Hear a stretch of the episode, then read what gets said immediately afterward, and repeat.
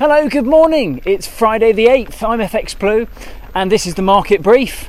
So, Boris finally resigned. Um, he still intends to make the most of the prime ministerial flat, hanging around until a successor is confirmed, or at least until leaving drinks have been arranged. Can't miss a Downing Street leaving drinks, can we, Boris? Not even in lockdown. Uh, so, as things stand, he could remain in situ until the autumn, but this has been um, widely criticised from many in Parliament who want him to leave immediately. Leadership nominations have already begun. Fun fact to put yourself forward as a candidate, you only need the support of eight MPs. But before you get hashtag FXBlue for PM trending on Twitter, cool your jets. I don't even know eight MPs.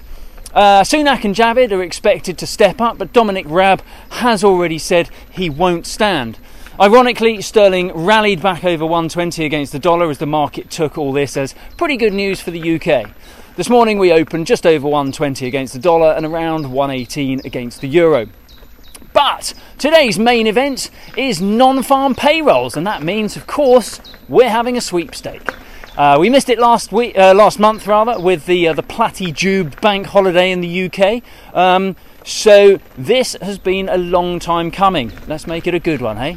Uh, a little background catch up. The headline forecast is for 268,000 new jobs created in June. May saw 390. Um, and forecasts have been revised up from about 200,000 over the past couple of weeks.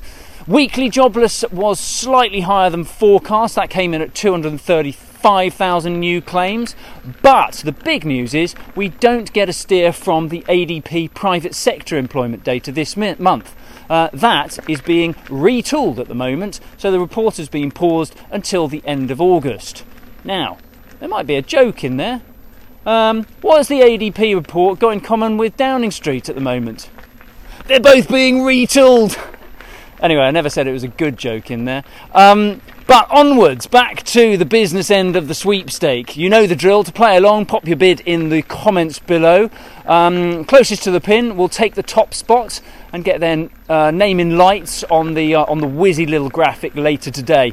Me, I feel a little out of practice since the Platy break, but hey ho, here we go. I'll lead the charge for hashtag Team Over. I'm in it to win it at 300,000. Good luck to everyone. Join me again later.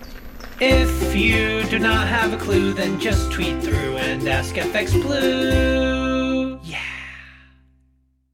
If you do not have a clue, then just tweet through and ask FX Blue.